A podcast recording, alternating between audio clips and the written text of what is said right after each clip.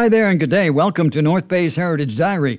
Listen up, and we shall weave for you tales of days and times gone by, which can inform today and show the way to tomorrow. This Municipal Heritage Committee podcast looks at our town, our people, and our stories. This time, we open our diary of voices from the past for a conversation with the late Bob Studholme, World War II veteran, Legion member, and life member of 406 Wing, and championship curler. This was originally recorded in January 2008 as part of the Cogeco cable series Life Is.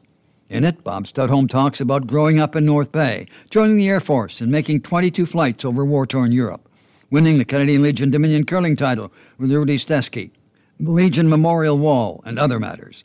Please excuse any outdated references. You're from one of North Bay's original families, right? Uh, yes. Uh, uh, my grandpa and grandma was uh, Paul Bernard, and they were uh, classified as in Hartley Trussler's book as being one of the founding families of North Bay. Did they come here? Did your did your grandfather come here? Railway? Um, uh, my grandfather came down from Cochrane. Okay. Uh, this is my grandfather on my mother's side, and, and they owned the block where DeMarco store is now. I used to go down there. My mother dropped me off, and they'd take care of me at DeMarco store. Next to DeMarco store, where the pizza uh, place is, was right. a it was a big f- forge. They had four forges there, and they did all of the work for all of the tour, all of the lumber camps in northern Ontario. Oh, really? And I used to go over there and being just a little gaffer, and one of the guys took a liking to me, and he used to have a, a piece of wood there and he'd set it out there and he'd say, Okay, sit there and watch me. and I used to sit there and watch him heat the steel up and hammer it into whatever it was for the sleighs and the horses and so on for Northern Ontario. They sold their house, which is DeMarco's store today, they sold that house to Carmen DeMarco. Boy, that, that, that is going way back. Yeah. Now, you went to NBC INVS. That's right, yeah. Right? And, and, and it must have been in the days of, of Leo Troy. Right. Right. I've heard a lot of different stories about Leo Troy. Your remembrance of, of him? Well, Leo Troy to me was a very good coach. Like I went there from lower school, which is St. Mary's School is where I was at, and I went over there. And Leo sort of took a liking to me and gave me some training and um, pole vaulting and uh, various other things. Anyway, the first year I was at the uh, NBC and BS, uh, they had a Northern Ontario meeting of all of the schools. Uh, so I put my name in, and Leo took me down there. And uh, I won two medals. I won the bronze medal uh, for high jump, and I won the um, silver medal for pole vaulting. The first year I was at the collegiate. I still have those medals today. Really? Yeah. Leo was Leo was a very good good coach. Was he a demanding type of guy or? Uh, no, he'd take me out and show me a thing, and pole vaulting, as you know, Right. is very intricate. Yes. And he'd say, "You're not uh, doing this quite correctly. Here's the way you should be doing it." And so he, uh, I'd practice at it and practice at it until I got good at doing it the way he wanted it. Actually, I would have won the Northern Ontario. That I got the silver medal. I should have won the, the gold at that particular time, but something happened in the last run that I made, and I didn't quite make the knock the pole off. You play hockey for him? Uh, yes, I played hockey for him too. I was a goaltender for the NBC INVS. Yeah. Did he make it fun or did he make it work? No, he uh, he just made it normal. I would say. You know, if you weren't doing it right, he'd tell you. And if you didn't do it right a couple of times, then he'd more than tell you. He was former military man in, in World War World War One. Yeah. School cadets, I guess, would be something that, Yes, that yes. Uh, most with. of us, uh, uh, when we were first went in there in first form, we were in in uh, school cadets. Talking very early 40s, or That's right. Because you went into the military. In '43, Boy, you must have been just out of school. I wasn't out of school. I, Oh, I really? wasn't. No, I had finished what we called at that time second form, grade 11. Now I think they call it. Oh, okay. Yes, and that's that's when I finished. And when I joined the Air Force, they sent me to school in Toronto. Why was there family history of the military? Well, my father, yes, my father was uh, Uh, when he came over here in 1912, he worked for the CPR as chief clerk. Then he he uh, joined the army and he went overseas in the army and he came back. Uh, he had got wounded at Passchendaele, and when he came back to North Bay uh, in 1919, the Prince of Wales came to North Bay and presented him with the military medal at the CPR concourse, which is the Oak Street parking lot now. As you know, the Prince of Wales became King Edward VIII shortly after that. Was that why you went in the military in 43 because of your dad's history or No. Um, at the collegiate, there was a large number of people around my age that were joining the Air Force. And, and for instance, one, I got a picture at home, came out of the North Bay Nugget. It shows 13 people that all I know that uh, joined the Air Force in one particular picture. So uh, that's the way it was. They, the North, uh, the collegiate had a great number going to the uh, going to the Air Force. They, um, um, as you know, in North Bay, 129 Air Force guys got killed overseas, and of those, 59 of them were for the North Bay Collegiate Institute and Vocational School. They had 71 or 72 people. Um, join the Air Force from there, and 59 of those 72 got killed. that's a terrible fatality rate Oh yeah, you're one of the survivors lucky. You know, it's not that you're good; it's you're lucky. That's the whole thing in a nutshell. after training overseas you went overseas Yes, yes. I trained in mostly in Toronto, and I went to school in in Hamilton to bring my. Uh, I just finished uh, grade 11, right and to uh, get my full high school, they sent me to school in Hamilton, and I spent uh, six weeks there. But they only taught you three things, like uh, the uh, geography and, and uh, math and and uh, history. Uh, was the three things that they really taught you there. Okay you went in you went in the air force did you want to be a pilot or did you want to be a navigator or a bombardier Uh, or I wasn't particular at the time. I would like to be a pilot. I was a pilot. Uh, I had a pilot's license for 35 or 40, 40 years, I guess. I just gave it up a couple of years ago. I had my own airplane, um, a Cessna uh, four-passenger float plane, and I flew that from 1966 to the time that um, about 90. I sold it in about 2001. okay grade 11 world war ii's on you decide to join the military the air force did you just want to get out of north bay No, I, I didn't. I love North Bay. Uh, North Bay was really good to me, and I was playing hockey. And I think one of the reasons why they jumped my uh, uh, entry up into the Air Force was because they, uh, they, uh, I had played for the North Bay All Stars, which was sort of a group of uh, older players, like uh, McDonald was on it, and Oh, yeah, uh, yeah. and uh, doug mcdonald Doug McDonald, yes. Doug McDonald was uh, on defense, and, and Cy Kerr was one of the hockey players then at that particular time. And we were playing against an Army team from uh, Chippewa Barracks. okay And uh, I played, a, I, I don't know, a couple of games with that uh, all star team. And I think when I joined up, they looked at that and, and they needed the goaltender in Toronto for the RCAF.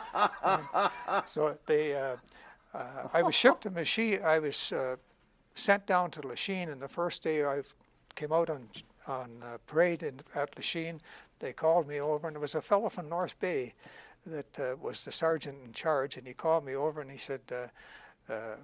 Uh, uh, they always call me Stud, and they said, Stud, he says, you've got it. He lived a block from my place, so I knew him well. And he was a training sergeant, and he told me, uh, go and pack your bag. He said, you're going to Toronto. So I went and packed my bag, and they sent me down to Toronto. And they sent me over to Ravina Gardens.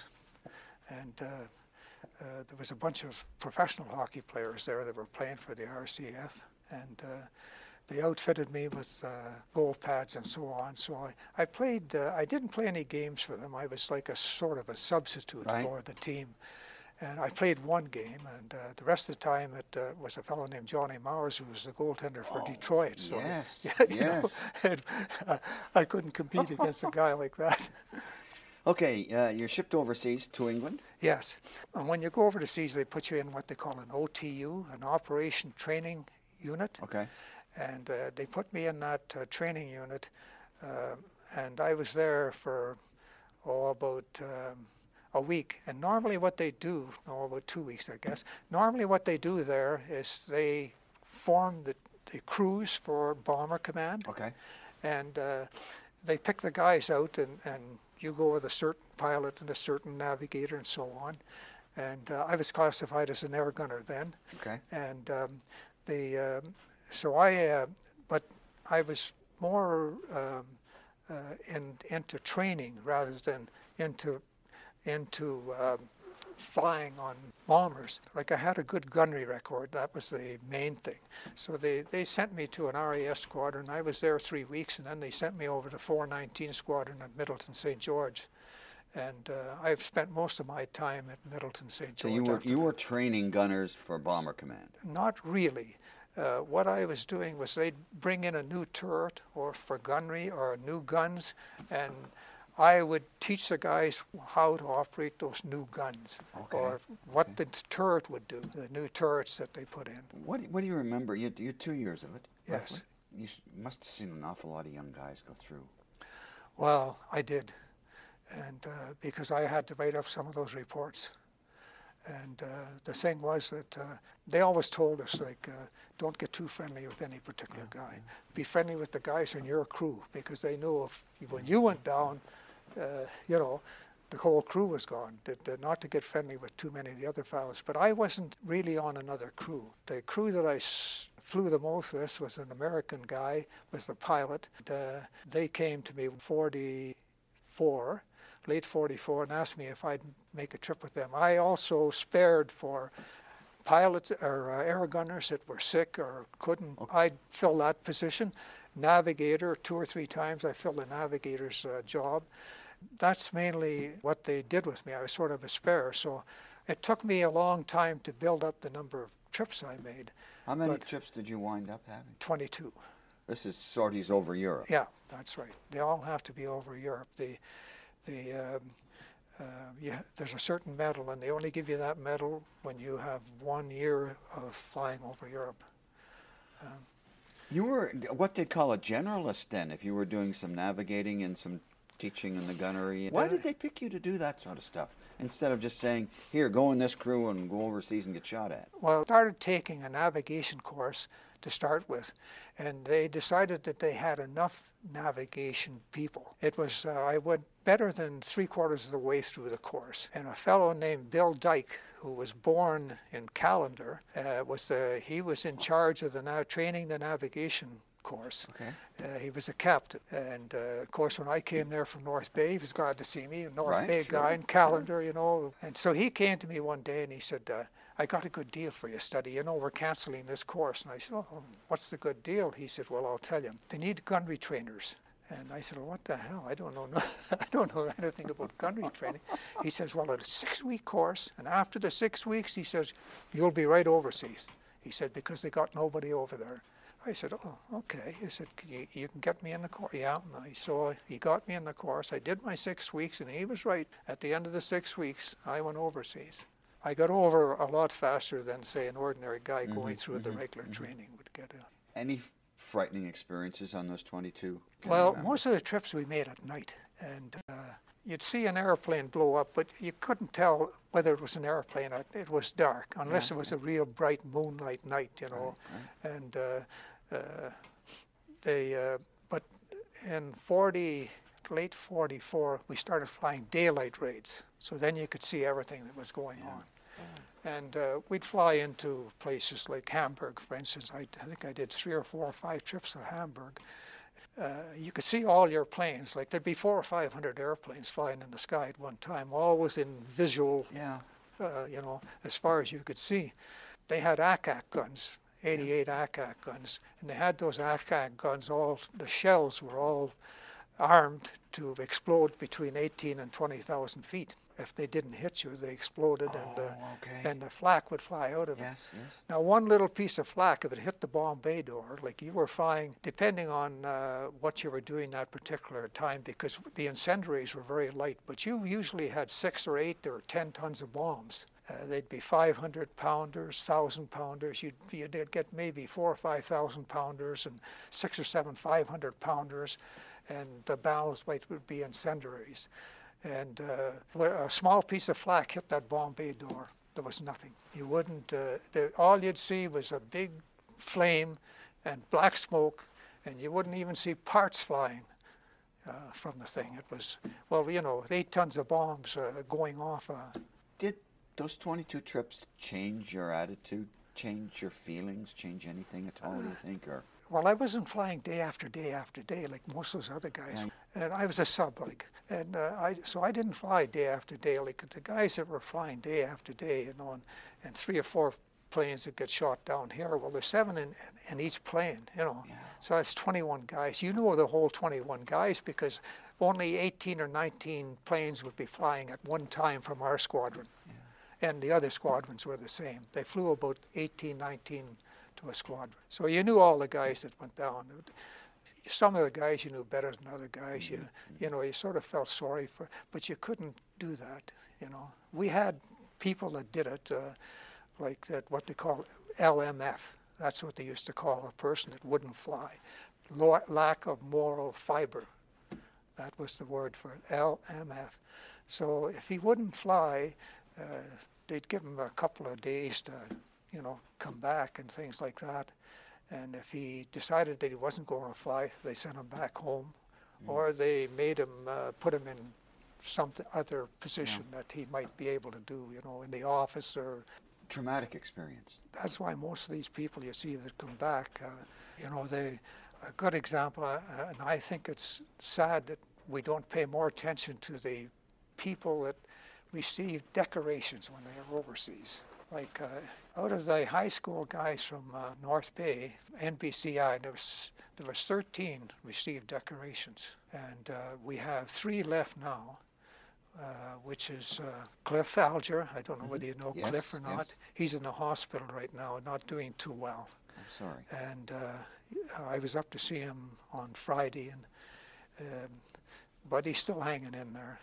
And uh, John Baker, and John Baker is in Castleholm, and Fred Andrews, and he's in Castleholm. Now, um, Alger got a DFC, uh, Andrews got a DFC, and Baker got a DFM. Now, a DFM is a, a medal given to a chap before he becomes an officer. The same DFC and DFM is the same, Oh, okay, actually the same medal. So, uh, but they're both in Castleholm, those two chaps. And so there's only three of the decorated veterans left in the city of North Bay, and uh, those guys were did over and beyond the call of duty, and they were all over one. They had completed one tour, which is 30 operations over the over uh, France and Germany. They all of them had completed uh, 30 operations.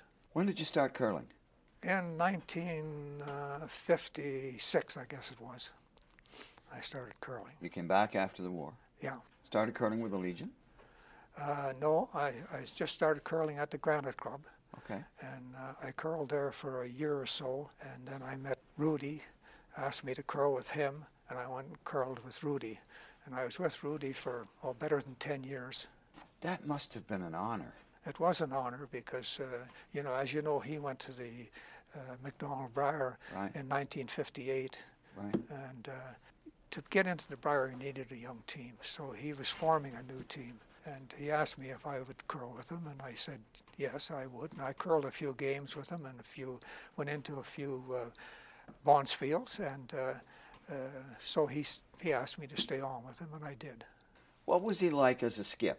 Well, he was the easiest going guy you ever saw. He never ever complained about you missing a shot or not curling good tonight or anything like that.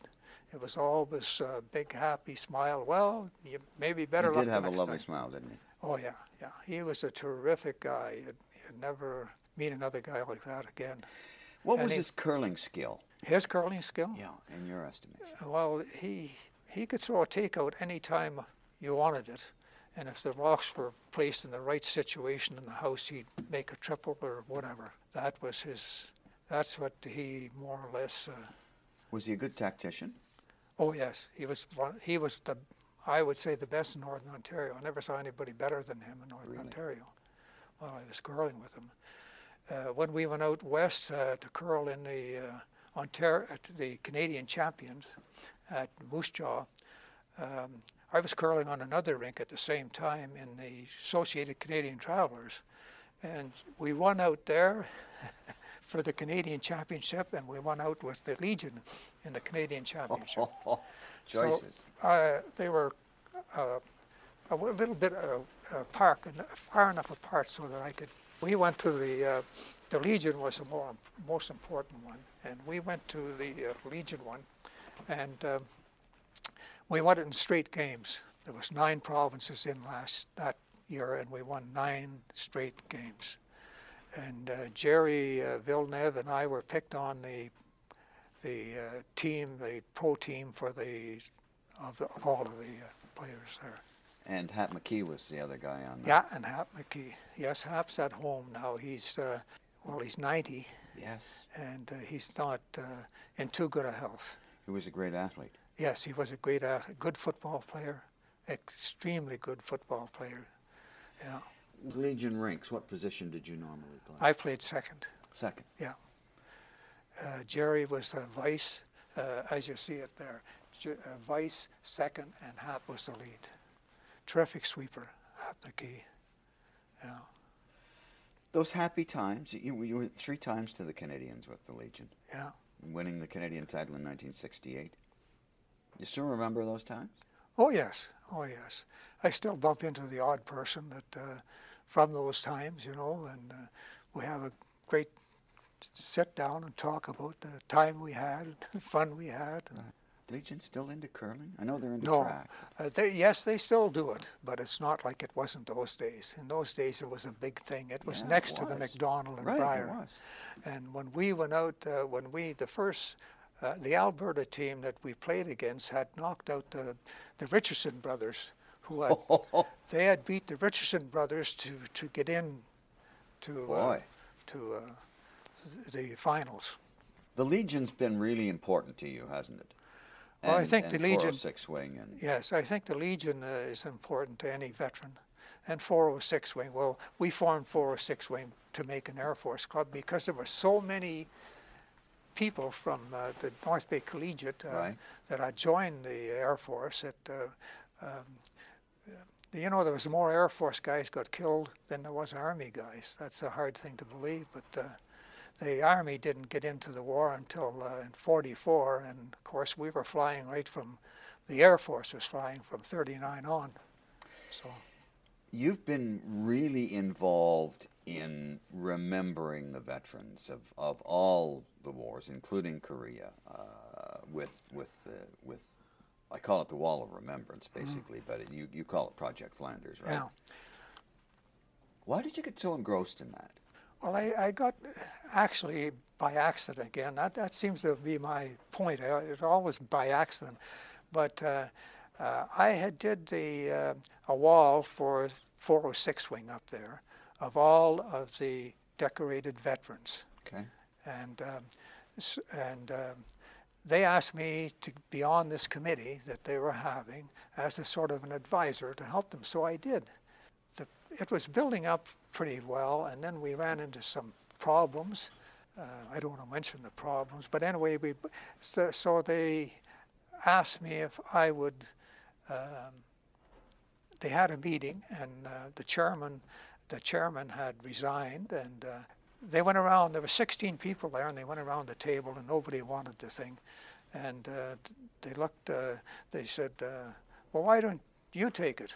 And I said, well, I said, I, am just, a, you know, supposed to be an advisor here. And I said, the way this looks right now, we're, we've got to do a lot of changing. And uh, I said, uh, so I said, if you uh, give me some, a helper to, and I was sitting beside Norm Shillington at the time, the cop. Okay. Yes. So Norm says, uh, Bob, he said, uh, I'll help. If, and I said, okay, I'll take it over. But I said, like, uh, I'm sort of strict, And uh, I, uh, if a guy isn't doing the job, Okay. uh, I have I don't have a nice way of telling him. So we took it over, and it was in actually real bad. yeah, it had some problems. ex- yeah, and But it worked. You've got a beautiful little park there. well, they said that uh, co- like uh, a couple of years ago, photographers, the government photographers, came here and took a picture of it, and the guy told me he said this is the nicest park in Canada. It's the only park that does everything, like all of the wars. Yes, It yes. does all of the wars. Oh it's boy. in French and English. Yeah. So, uh, and, and it, it tells you how the history is there for what each war is. Uh, you know, if, the, if you bring a history class over there, it tells you why the first war, second war, and so on, why it started and how it started and so on. And it lists all, the wall lists all of the guys that got killed overseas. And the res- great bit of work, Bob. Many thanks for coming and talking with us about your experience as a veteran and, and a curler and so, so, forth, so forth. And we've sort of scratched the surface, but it's been a great pleasure talking with you. Well, thank you very much for inviting me. I, I really appreciate that. And uh, if this was 20 years ago, I'd be much better. But You're, I'm you're in my 80s now, and I, Oh, no, you can't tell it. This edition of our Heritage Diary Voices from the Past with the late Bob Studholme was originally recorded in 2008 for the Cogeco cable TV production Life Is and is rebroadcast in this format through the courtesy of Cogeco, your TV. Thank you for spending some time with us and listening to our stories. These productions are put together by the North Bay Municipal Heritage Committee not only to retell old tales, but hopefully to kindle interest in area history. Local lore is important to any community, and we shouldn't let it go unremarked and unremembered. Views expressed in this podcast are not necessarily those of the Corporation of the City of North Bay or its employees. Join us next time when we flip another page of the diary of our shared past. You can reach us at peter.corello at cityofnorthbay.ca. Production, Casey Monkelbon and Peter Corello. Pete Handley speaking.